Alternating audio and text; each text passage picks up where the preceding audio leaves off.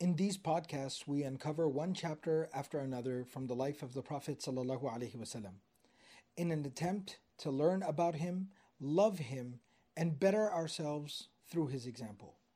Immersion, mentorship, companionship, and tarbiyah. These are just a few of the things we offer alongside knowledge of the prophetic biography at the Seerah Intensive. Two weeks dedicated to the study of the life of the Prophet ﷺ and his noble characteristics. So this winter, insha'Allah, join me in Dallas, Texas, alongside your classmates from all over the world to learn the story of the life of the best of humanity, the mercy to mankind, the Prophet Muhammad sallallahu alaihi wasallam. Go to seerah intensive dot com to register or for more info. Bismillahi walhamdulillah wa salatu wa salamu ala rasulillahi wa ala alihi wa sahbihi ajma'in. Inshallah, continuing with our study of the life of the Prophet sallallahu alaihi wasallam, Masiratu Nabawiyah, the prophetic biography. In the last couple of sessions, we've been talking about the Battle of Hunayn. The Battle of Hunayn, as we talked about, was in the aftermath of the conquest of Makkah, Fajhu Makkah, where the Prophet sallallahu alaihi wasallam, along with ten thousand Muslims, returned back to Mecca in order to deal with the fallout of the violation of the Treaty of Hudaybiyah, Sulhul Hudaybiyah. After Mecca was basically secured and the Prophet ﷺ spent about twenty days in the city of Mecca, at that particular time, as we talked about, the news came that there was an army that was amassing, comprised of the people of Ta'if, along with the Bedouin tribes between Mecca and Ta'if that were known as Hawazin, the tribes of Hawazin.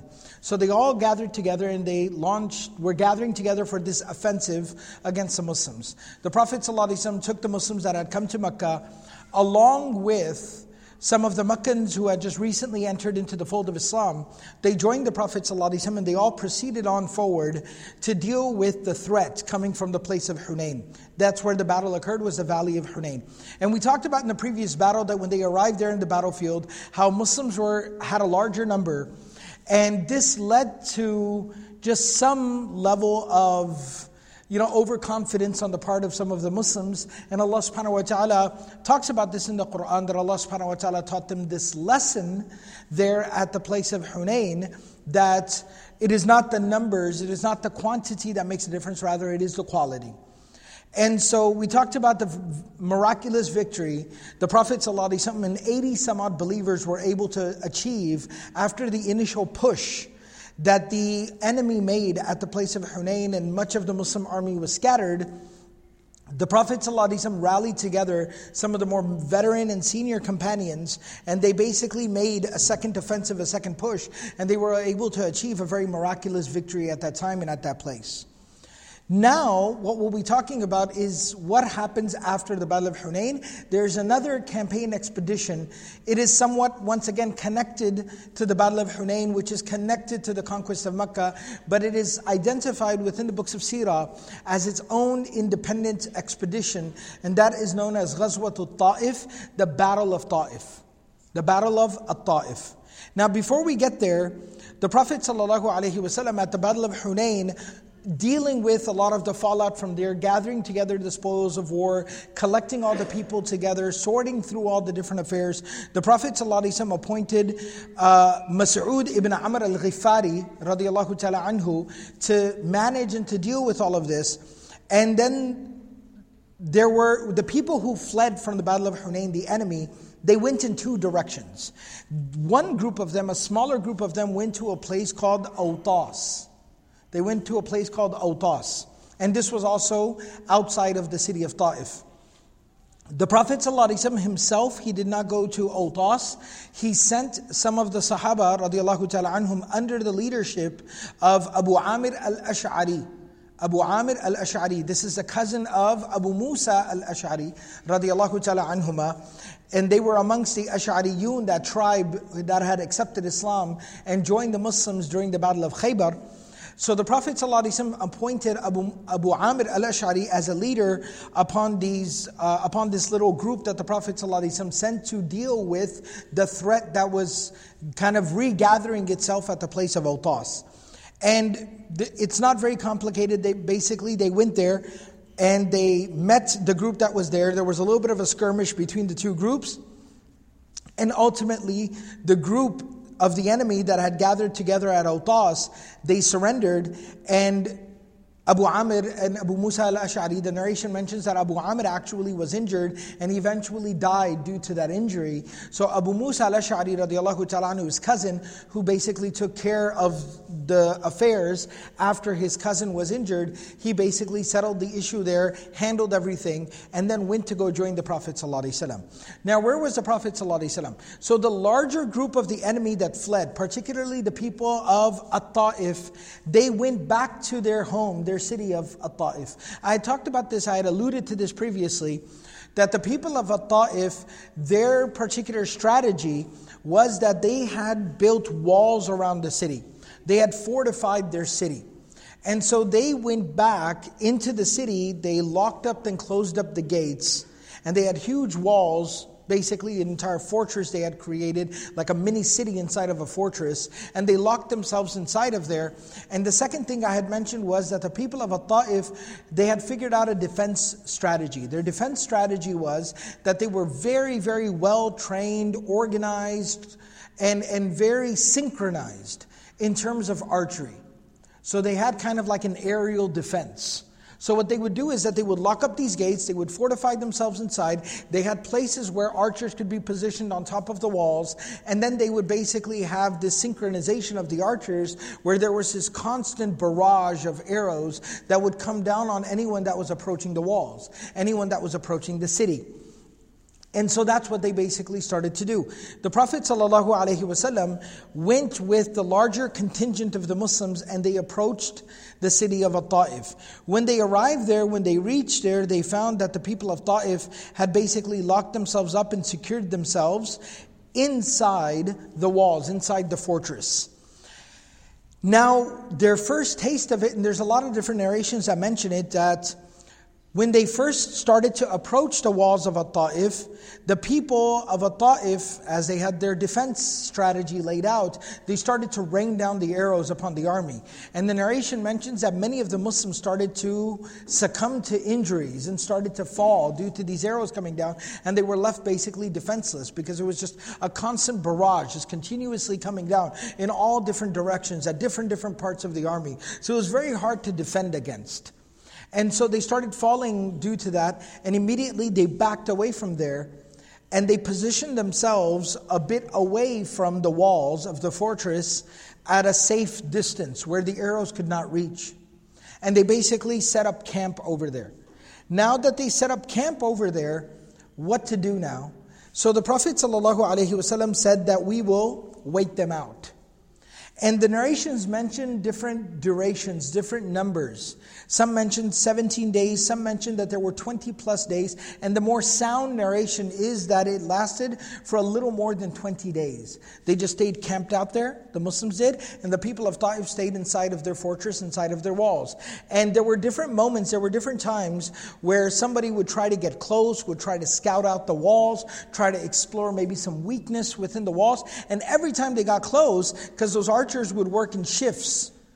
So every time somebody got close enough, they would immediately start coming down with arrows. And it became very, very difficult and very stressful.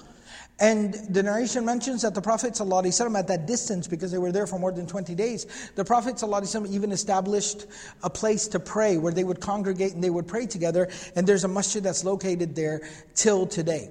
So that kind of became one of the masajid established by the Prophet ﷺ because they were there for more than twenty days. And so this basically continued. Now, before I get to how this was eventually concluded, because the story itself in the duration is pretty much the same, right? They were camped out there, they were waiting them out. The people of Ta'if said, listen, we have a whole city inside of this fortress. We got food in here, we got water in here, we got supplies in here. We can wait y'all out as well. And so this it was kind of like this standoff. And they both basically were just camped out, both camps were there, and they were just waiting each other out.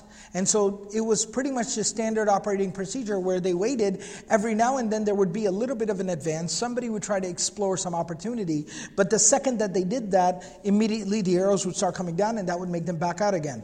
But in the meantime, while all this was happening and all this was transpiring, there are a few very interesting things that occurred that I wanted to share here today. The first thing that occurred was that the Prophet ﷺ made a proclamation at that time. The Prophet ﷺ made two proclamations, excuse me. The two proclamations were, number one, the Prophet ﷺ announced. He had announced, and he had the message basically announced there to the people of Ta'if, that whosoever from amongst the people of Ta'if will come out from there, which normally, in normal circumstances, in this type of a confrontation, would be seen as surrendering. All right? Whosoever from the people of Ta'if will join us, no harm will be done to them, no harm shall come to them. No harm shall come to them. Not even with the condition of that they come out from there and they accept Islam and they join us. Not even that. Whosoever wants to come out from there and come to us, that person will be safe. And there's narrations that mention the fact that, and there was a very famous Sahabi radiallahu ta'ala anhu, Abu Bakr radiallahu ta'ala anhu, that he basically came out from there, he scaled down the wall, and he came out from there, and a few others, once he came out and they saw that he was safe, there were quite a few people who defected. There were quite a few people who left Ta'if, and they basically came and they joined the Muslims, they joined the Prophet ﷺ. And the character, the honesty of the Prophet ﷺ was really remarkable. Whosoever from the people of Ta'if came out from there, the Prophet ﷺ received them, told them that they were safe and sound, gave them food and shelter, told them they had nothing to worry about. And in fact, the Prophet ﷺ then would then choose a Sahabi. He would then choose a Muslim and he would say, you are his buddy. You are his buddy, like the buddy system. That you are his sponsor, you are his buddy, you are responsible for taking care of him. وَدَفَعَ كُلَّ رَجُلٍ مِّنْهُمْ إِلَىٰ رَجُلٍ مِّنَ الْمُسْلِمِينَ يَعُولُهُ وَيَحْمِلُهُ. That making sure that he gets something to eat is your job, and he will ride with you on your transportation when we leave here. So everyone shall be taken care of. So this was the first proclamation made by the Prophet ﷺ, and this was that sign of benevolence that the Prophet ﷺ, that gesture of benevolence that he made. The second proclamation made by the Prophet ﷺ that's very fascinating was that the Prophet ﷺ said, "Man kharaja ilayna fahuwa hurrun." Man kharaja ilayna fahuwa hurrun. And in the riwayah of Imam Ahmad, Abdullah bin Abbas radiyallahu ta'ala anhuma, he clarifies what that exactly meant. He said, "Anna Rasulullah sallallahu alaihi wasallam kana yu'tiqu man ja'ahu min al-'abidi qibala mawalihim idha aslamu." That the Prophet ﷺ said that any of the slaves, any of the slaves that lived in Ta'if, particularly those who were interested in accepting Islam, if they came out to the Muslims, if they came out from behind the fortress and joined the Muslims, the Prophet ﷺ freed them and declared them to be free men. And I'm going to jump forward in the story here, and I'll, I'll, I'll fill in the gaps later, but I'll jump forward in the story. Basically, what we'll talk about towards the end of today's session is that eventually the people of Ta'if would accept Islam in the lifetime of the Prophet ﷺ. Okay? So, some of the slaves, some of the slaves who left the fortress of Ta'if and came out to the Muslims, the Prophet ﷺ had guaranteed their, them their freedom, that you would be free men. So they were freed. When they came out, the Prophet ﷺ declared them to be free men. Later on, when almost a year later, when the people of Ta'if would accept Islam and would reconcile with the Prophet ﷺ and make peace with the Muslims, some of those people of Ta'if said that some of us have slaves that belong to us that had left the fortress and joined you at that time and left with you. We would like those slaves returned back to us. We would like those slaves returned back to us. And the Prophet ﷺ, he said, so they said, "Ya Rasulullah, rudda alayna rafiqana alladhi atawk." Return back to us our slaves who had joined you. And the Prophet ﷺ said, "La, absolutely no. Absolutely not. Ulaika utaqa'ullah." Those people were freed for the sake of Allah. God freed those people. So they shall not be returned back to slavery. They are free men. And that was another very remarkable thing done by the Prophet ﷺ at this particular juncture of Ta'if. And one, the, one of the stories about one of these slaves is very, very touching. It's very remarkable. one of these slaves who basically came out from behind the walls and joined uh, the Muslims, his name at that time was Muttaji'ah. Muttaji'ah. Al-Muttaji'ah. Very strange. In Arabic it just means lying down, like someone who's laying down. Al-Muttaji'ah. Like s- sleepy. All right? That was his name. Just a nonsensical name. He was a slave. Somebody probably gave him a silly name. When the Prophet ﷺ asked him, what's your name? And he said, Al-Muttaji'ah. The Prophet ﷺ said, La bal anta al-Munba'ith. He said, no, you were standing up.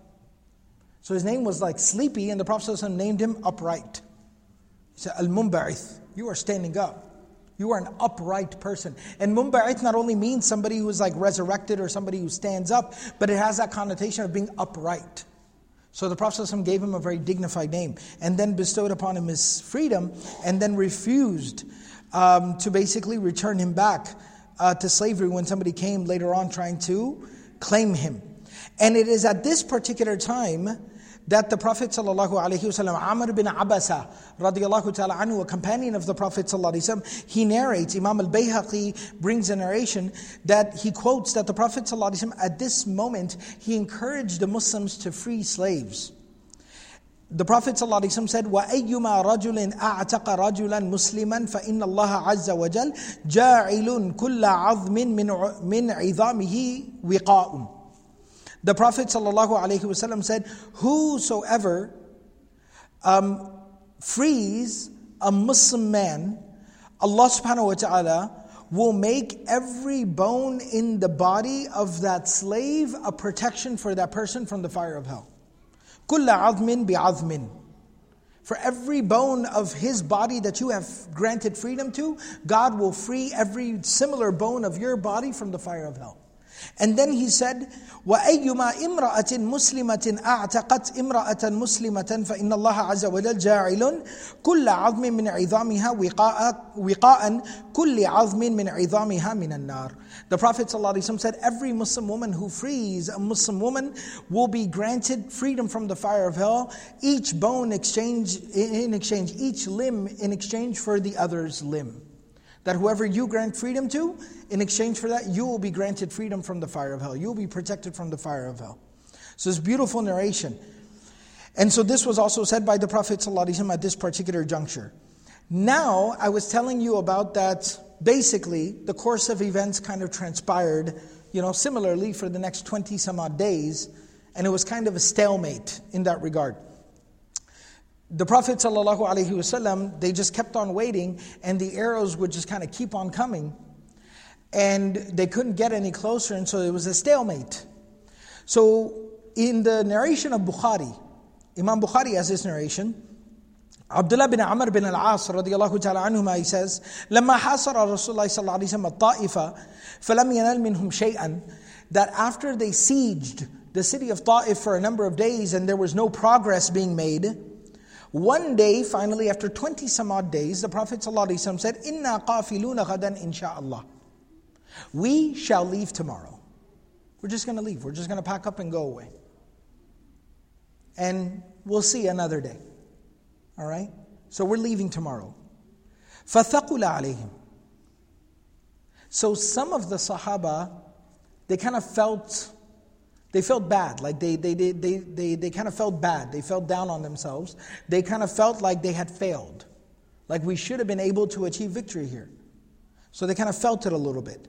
And so they said to the Prophet ﷺ, especially, you know, usually it's younger men. They have a lot of zeal, a lot of energy, right? So sometimes, a lot of times it would be like the young men who would have a lot of fervor. So they said, نَذْهَبْ وَلَا نَفْتَحُهُ. We're just going to leave.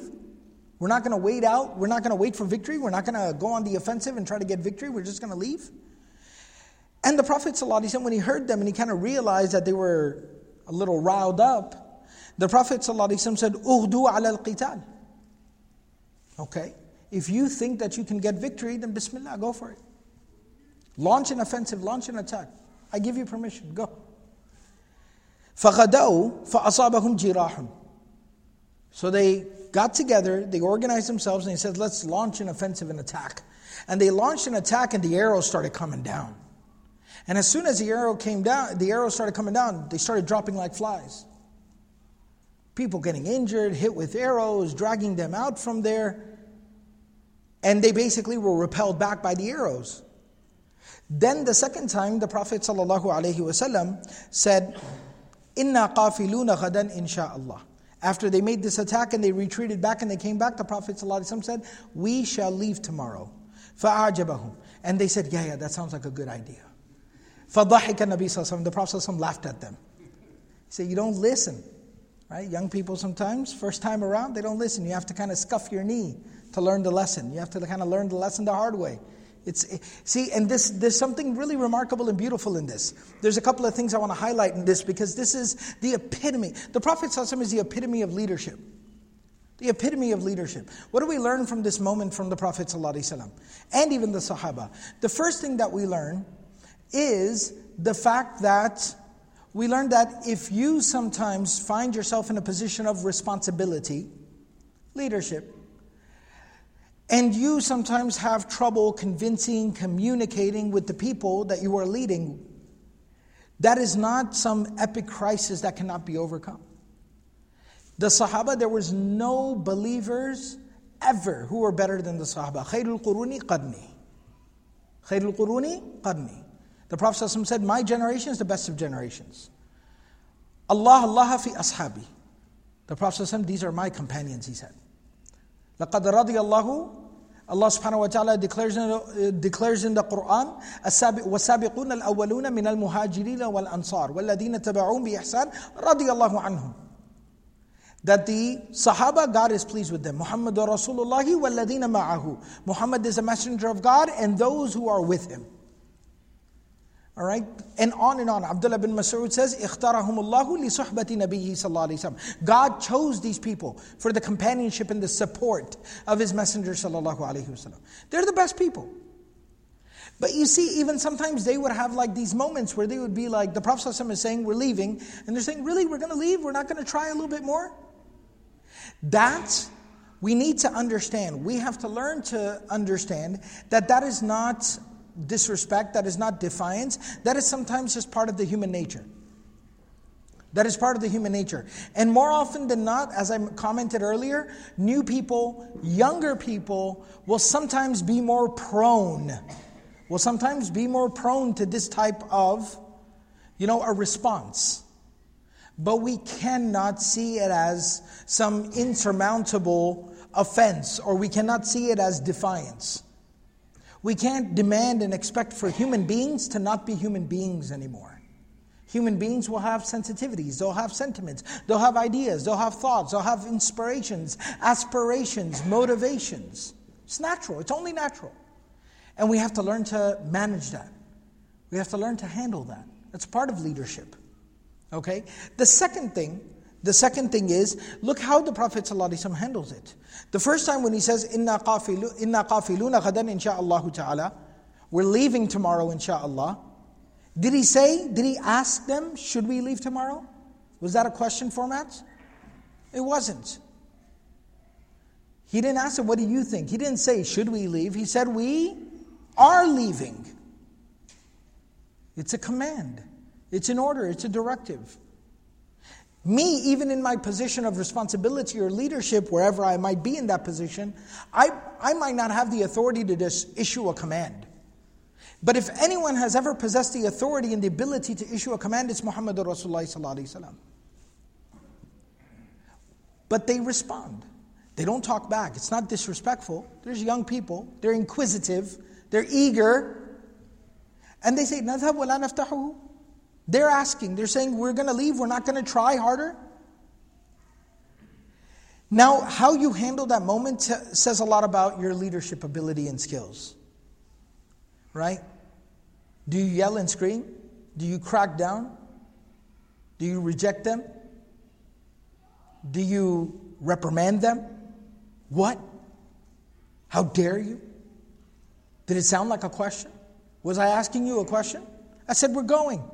I didn't ask for your input, right? And we sometimes admire. This is something I talk about quite often. We, in our culture today, admire that. We say, like, that's a leader. Iron fist. Throw down the hammer. He says it like it is. He means business. It's all nonsense, it's all garbage. Nobody was a better, stronger, more effective, more successful leader than Muhammadur Rasulullah sallallahu alaihi wasallam. Look what he says. He says, "Uhdu ala al-qital." If you would like to try, give it one more try. Go ahead. Give them a chance. And then, when they failed, the Prophet sallallahu alaihi wasallam did not stand there and be like, "Told you so. Didn't I say it?" The Prophet sallallahu alaihi wasallam just said, "Inna qafiluna ghadan insha'Allah ta'ala." Just read. Again, he said, "Inshallah, we'll leave tomorrow." And then when they said, yeah, yeah, that sounds like a good idea, فَعَجَبَهُمْ, they were very excited, yeah, yeah, let's go, let's go, let's leave. The Prophet ﷺ couldn't help himself, but just فَضَحِكَ Nabi ﷺ, then he just laughed, right? Because it's just the reality of the moment. And it reminded the Prophet ﷺ that people are people, and you have to kind of work with them. You have to work with people. And that's this remarkable moment from the life of the Prophet ﷺ. We learned so much about how to handle adversity, how to handle difficulty, how to handle challenges. All right? And they, those challenges can be moments to build. They don't always have to be moments of doom and destruction, but they can be moments to build something really special, really remarkable. The Prophet ﷺ, one of the very powerful moments from the life of the Prophet ﷺ is that Before they left there, before they left there, some of the Sahaba, it's a narration in the book of Tirmidhi, Jabir bin Abdullah radiallahu ta'ala anhu, a young Sahabi, he says, before they left at Ta'if, some of the companions came to the Prophet ﷺ and they said, "Ahraqatna nibalu thaqif." Ahraqatna nibalu thaqif. Nibal means arrowheads. The arrowheads, the arrows of Thaqif. Thaqif was Banu Thaqif. They were the people of Ta'if. The arrows of Thaqif have burned holes in us. Like they're, they've killed us with their arrows. فَدْعُوا اللَّهَ عَلَيْهِمْ. Make dua that Allah destroys these people. Make dua against them before we leave here, O Messenger of Allah. And the Prophet ﷺ, he raised his hands to make dua. Everyone held their breath. And the Prophet ﷺ said in that moment, he said, "Allahumma hadi thaqifan." O Allah, guide the people of Thaqif. Guide the people of Ta'if. And then the Prophet ﷺ, as they were departing from there, the Prophet ﷺ again made dua. He said, "Allahumma hadihim." O Allah, guide them. "Waqfina mu'natahum." And protect us from their harm. Protect us from their harm, but guide them. He did not wish, he did not wish ill upon them. He did not. Make dua for their guidance. And the Prophet ﷺ at this moment also commented, the narrations mention, that he told the Sahaba, إِنَّمَا بُعِثُّ رَحْمَةً إِنَّمَا بُعِثُّ رَحْمَةً وَلَمْ أُبَعَثْ لَعَانًا. The Prophet ﷺ said, "I was sent as a mercy. I was not sent to curse people, to damn people, to doom people to destruction.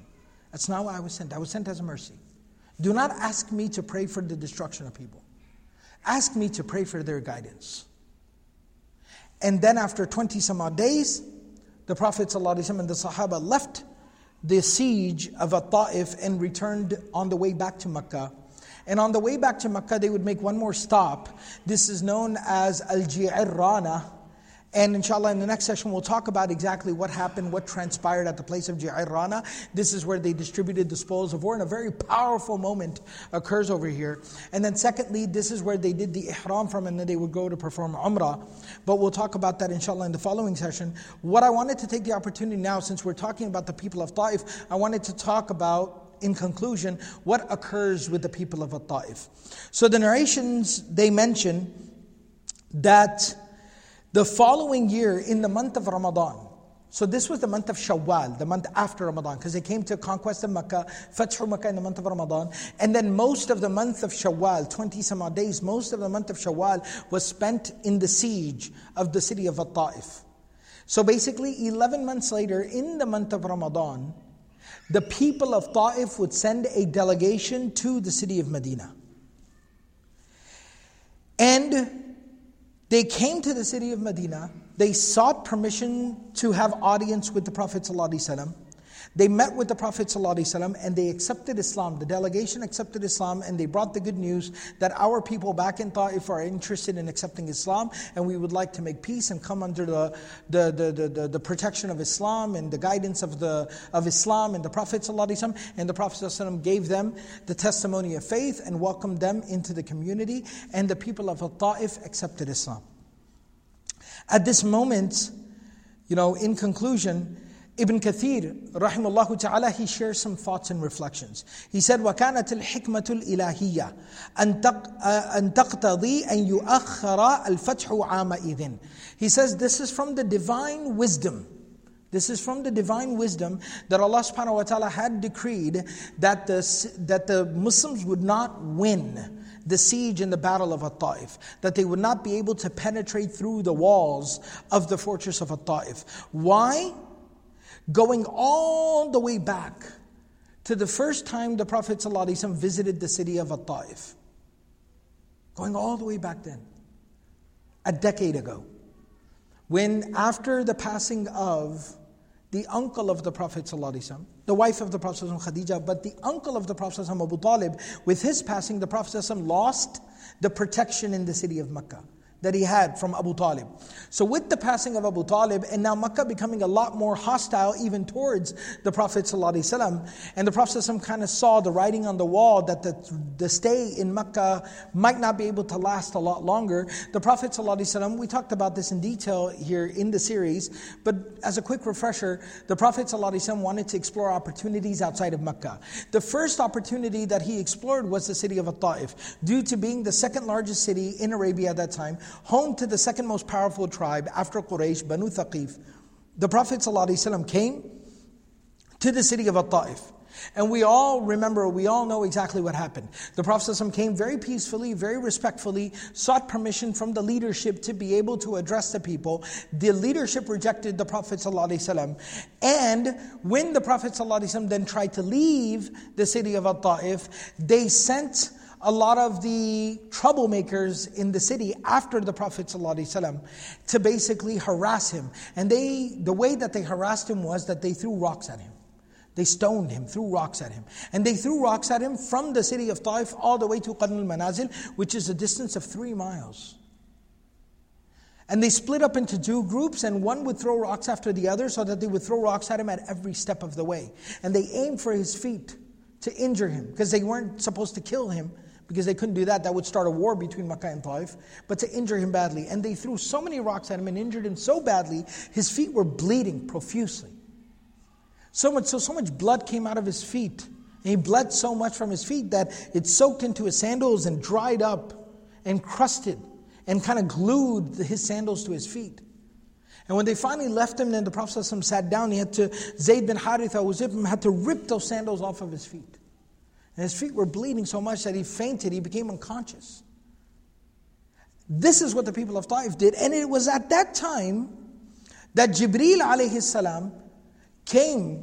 And the Prophet ﷺ at that time made a dua. Allahumma ashku ilayka du'fa quwwati wa qillata hilati wa hawani ala nas ya arhamar rahimin. Oh Allah, I complain to you of my weakness, of my lack of resources, and me not commanding enough respect with these people. O Allah, O most merciful of all of those capable of showing mercy. Anta Rabbul Musallafin wa Anta Rabbi. You are the caretaker, the Lord and the master of the weak, the oppressed, and you are my Lord and my master. Ila man takiluni. Who will you surrender me to? Ila ila ila ba'idin yatajahamuni. To a merciless creature that will that will abuse me. Am ila aduwin malaktahu amri, or to an enemy and let him have his way with me. As long as you are not upset with me, Allah, I don't care what they do to me. All I want is your protection, O Allah.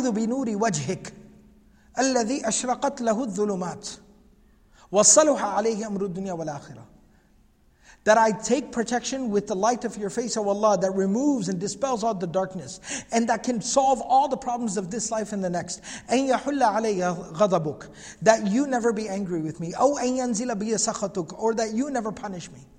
لَكَ الْعُتْبَى حَتَّى تَرْضَى. I will continue to serve you until you are pleased. وَلَا حَوْلَ وَلَا قُوَّةَ إِلَّا بِكَ. And no one has the ability to do this and the strength to resist giving up unless you give it to them. Powerful dua he made. And when he made this dua, Jibreel alayhi salam came to the Prophet sallallahu alayhi wasallam, and he also had with him the angel that is in charge of the mountains, and he said, Ya Muhammad, Inna rabbaka yaqra'u alayka as-salam. God sends you his salams. وَقَدْ سَمِعَ قَوْلَ قَوْمِكَ لَكَ وَمَا رُدُّوا عَلَيْكَ. He said that Allah heard what they said to you and what they did to you. فَإِنْ شِئْتَ أَنْ أُطْبِقَ عَلَيْهِمُ الْأَخْشَبَيْنَ. O Messenger of Allah, if you want me to crush these people between the mountains.